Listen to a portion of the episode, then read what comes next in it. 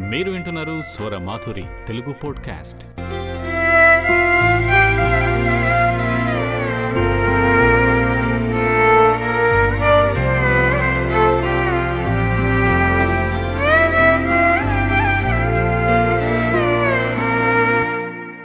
శ్రోతలందరికీ నమస్కారం అండి. ఈరోజు నేను మీకు అందించే ఎపిసోడ్ జీవితంలో వెలుగు ఆశ అసలు ఈ టాపిక్ ఎందుకు చూస్ చేసుకున్నానంటే చేతి నిండా డబ్బుండి. చూడాల్సిన వయసు ఎంతో ఉండి. ఏ ఆసక్తి లేకుండా శూన్యత ఆవరించుకున్న తరాన్ని ఎప్పుడైనా ఊహించరా?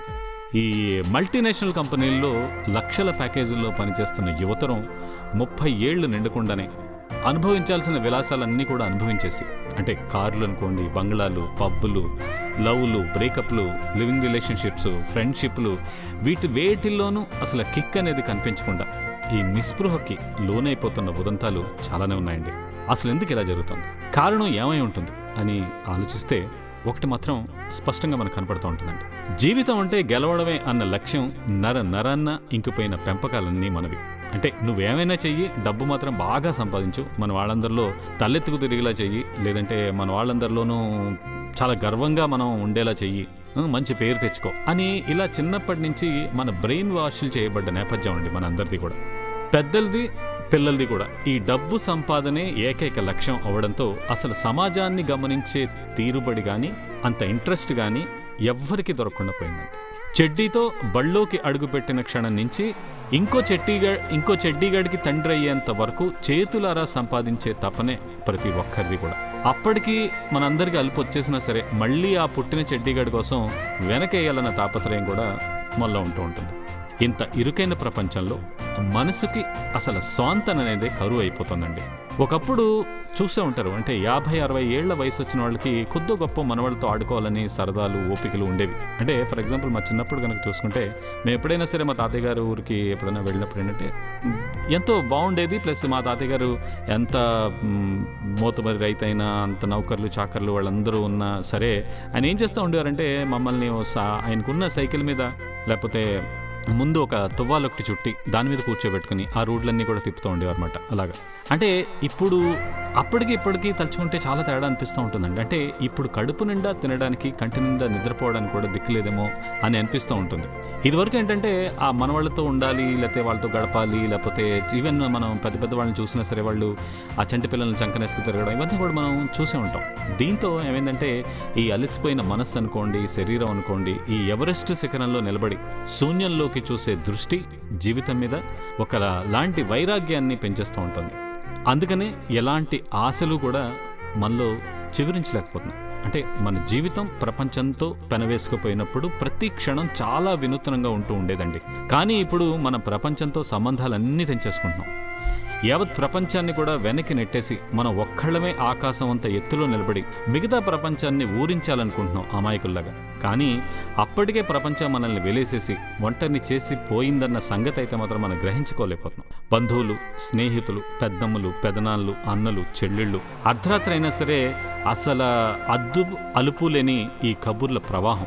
ఇవన్నీ ఎక్కడికి వెళ్ళిపోయి ఒకసారి గుర్తెచ్చుకోండి ఇంట్లో ఏదైనా ఒక శుభకార్యం జరిగినా అశుభకార్యం వచ్చినా సరే అంతా వచ్చేవాళ్ళు. అలా కబుర్లు చెప్పుకుంటూ ఏ పెదనాన్నోళ్ళలోనో లేదా మేనతోళ్ళలోనో పడుకుండిపోయేవాళ్ళం. ఈ తెల్లారితే కానీ మనకు తెలిసేది కాదు ఎక్కడ పడుకున్నామో ఎప్పుడు పడుకున్నామో కూడా. ఈ సెల్ ఫోన్లు ల్యాప్టాప్లు ఫేస్బుక్లు వాట్సాప్లే ఇప్పుడు ఏమైపోయిందంటే మనదైన ప్రపంచం అయిపోయింది. మనం వాళ్ళని ఎవరైనా సరే ఇప్పుడు జస్ట్ ఇప్పుడు మీరు చిన్నపిల్లల్ని ఒకసారి చూసుకోండి లేకపోతే ఎవరో ఒకళ్ళని మీరు అబ్జర్వ్ చేయండి. నిజంగా మన వాళ్ళు ఎవరైనా సరే డైరెక్ట్గా కలిస్తే నాలుగు ముక్కలు నవ్వుకుంటూ మాట్లాడుకోగలిగే కల్విడితనం అనేది కోల్పోయాం ఎప్పుడో మనందరం కూడా. ఎంత తొందరగా ఈ ఎదురుగుండా నిలబడ్డ మనిషిని తప్పించుకుని ఏ సెల్ ఫోన్ లాంటి యంత్రాన్నో లేదంటే కంప్యూటర్ లాంటి భూతాన్నో కరుచుకుపోవాలన్న తాపత్రయం మన నర నరాన్న జీర్ణించుకుపోయిందండి మన జీవితాల్లో ఇన్ని మార్పులు వచ్చాయి కాబట్టి నిజమైన జీవితాన్ని నిజమైన మనుషుల్ని ప్రకృతిని అస్సలు ఆస్వాదించలేకపోతున్నాం. ముప్పై ఏళ్ళకే జీవితం అంటే మొహం మొత్తేస్తుంది ప్రతి ఒక్కరికి కూడా. అంటే అరవై డెబ్బై ఏళ్ళ వయసు వచ్చినా మన కళ్ళల్లో వెలుగు మాయం అవ్వదని మనకి ఏ కోసానైనా గ్యారంటీ ఉందంటారా? అస్సలు లేదండి. ఒక్కొక్కసారి పాత తరం వాళ్ళు ఎవరైనా కనపడితే ఒకసారి వాళ్ళని ఎప్పుడైనా కదిలించి చూడండి. వాళ్ళల్లో వయసు మీద పడిపోయినా సరే కాలు చెయ్యి ఆడకపోయినా సరే చాలా రోజుల తర్వాత మనకు అనిపిస్తే ఎలా ఉన్నావయ్యా? తింటలేదా? ఏంటి? బాగా చిక్కిపోయా అంటూ ఒక ఉత్సాహమైన పలకరింపు అనేది ఉంటూ ఉంటుందండి వాళ్ళలో అంటే కనీసం ఆ మాత్రం అయినా సరే ఇంత చిన్న వయసులో ఎవరినైనా మనం పలకరించగలుగుతున్నాం ఇక్కడ విషయం చెప్పాలండి. నేను చాలా పల్లెటూరి నేపథ్యం నుంచి వచ్చాను. మా చిన్నతనంలో ఏంటంటే సాయంత్రానికి చాలామంది అరుగుల మీద కూర్చుని ఒక చుట్టోటి నోట్లో పెట్టుకుని కొంత అమాయకత్వంతో కొంత అవగాహనతో ఈ చెప్పుకునే కబుర్లన్నీ కూడా వాళ్ళని ఒక సూపర్ మెన్ లాగా చాలా అడ్మైరింగ్గా చూస్తూ వినడం నాకు అలవాటైపోయి ఉండడం వల్ల ఏంటంటే అలాంటి మాటలు నాకు చాలా బాగా నచ్చుతాయండి. సో అమెరికాలో ఉన్నప్పుడు కూడా ఎవరైనా సరే ఇండియా నుంచి వచ్చినప్పుడు పెద్దవాళ్ళు వాళ్ళు గుళ్ళల్లో కలిసినప్పుడు వాళ్ళు చెప్పే మాటలు చాలా బా బాగా అనిపిస్తూ ఉండేవి. అంటే ఎప్పుడు ఎక్కడ ఎలా ఉన్నా సరే నా మనసులో ఈ కదిలే భావాలనుకోండి ఆ జాగ్రత్తగా గమనించడం అనేది నాకు ఎప్పుడు అలవాటే. అలా ఆ థాట్ ప్రాసెస్ని గమనించే ప్రక్రియలో నాకు అర్థమైన విషయం ఏంటంటే పాత తరం వాళ్ళతో అంటే ఎవరితో అయినా సరే మాట్లాడుతుంటే ఎన్నాళ్ళైంది ఇలాంటి మాటలు విని అని ఒక ఓ సంతోషకరమైన అనుభూతి అనేది కల్ కలుగుతూ ఉంటూ ఉంటుంది. ఆ పిచ్చాపాటి సంభాషణ పక్కన ఓ సమయం ఏవో నాకు చాలా టైం వేస్ట్ అయిపోతుందేమో లేదా ఆ ప్రయారిటీలు ఈ ప్రయారిటీలు అవి ఇవి గుర్తుకొచ్చి ఒక అసహనం పెరిగిపోయేలా చేస్తుంది అంతే తప్ప అదంతా ఒక పనుల ఒత్తిడి వల్ల అనుకోండి లేకపోతే లైఫ్ స్టైల్ ఇన్ఫ్లుయెన్స్ చేయబడిన ఇన్స్టెంట్ ఎమోషన్ అదంతా తెలుసండి. అంటే నాకు ఎప్పుడు అనిపించేది ఏంటంటే వందల మంది సమకాలీనులు అంటే ఎవరైతే ఈ కాంటెంపరీస్ వాళ్ళతోటి గడిపే కన్నా ఒకరు అనుభవజ్ఞులతోటి కాసేపు మాట్లాడితే చాలు ముఖ్యంగా ముందు తరాలండి. ఎంతసేపు వాళ్ళతో మాట్లాడినా సరే నష్టం లేదు లాభం తప్ప. వాళ్ళు మాట్లాడుతుంటే అబ్జర్వ్ చేయండి. వాళ్ళు వాడే పదాలు అనుకోండి సామెతలు అనుకోండి లేకపోతే పోల్చి చెప్పడాలు. అసలు అలాంటి స్వచ్ఛమైన పడికట్టు పదాలు విని అదృష్టం మన అసహనంతో కాలదనుకుంటున్నామో అనిపిస్తూ ఉంటుంది. వాళ్ళకి ఏం తెలియవని అనుకుంటూ ఉంటాం.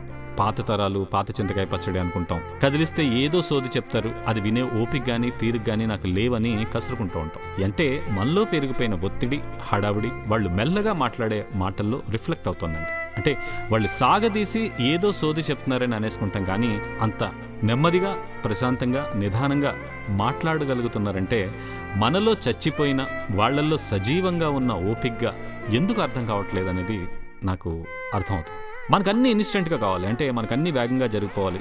మాటలు కూడా సూటిగా సుత్తి లేకుండా ఉండాలి. అసలు మనకి ఏ పని చేయడానికి ఓపిక మిగిలింది కనుక చెప్పండి. అసలు ఓపిక అంటూ ఒకటి ఉంటే అసలు ఓపిక లేనప్పుడు తినే తిండి ఏమైపోతుంది? అందరూ ఒకటి గుర్తుపెట్టుకోండి. అత్యంత విలువైన తరాలు అంతరించిపోతున్నాయండి. మన బంధువుల్లో కొద్దిగా వయసున్న వాళ్ళు ఒక్కొక్కరు చనిపోతూ ఉంటే పాపం పోయారని ముక్కుబడిగా అనేసుకుంటున్నాం తప్ప వాళ్ళు భౌతికంగానే పోవట్లేదండి. వాళ్ళతో పాటు వాళ్ళ జీవితకాలం గ్రహించిన జీవన సారం అంతా కూడా సమాధైపోతుంది.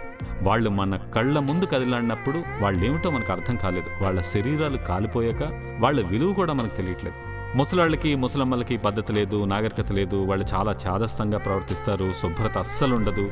ఎప్పుడు ఇవే కంప్లైంట్లు చాలామంది చెప్తూ ఉంటారు. మీరు కూడా వినే ఉంటారు. కానీ వాళ్ళ పక్కన కూర్చుని వాళ్ళు చెప్పే మాటల కథల్లో వినండి. ఓపిక తెచ్చుకుని వినండి. మనకు తెలియని కొత్త ప్రపంచం. మన కళ్ళు తెరవక ముందే సాగిపోయిన అద్భుతమైన ప్రాపంచిక సారం వాళ్ళ కళ్ళల్లో కనబడుతూ ఉంటుందండి.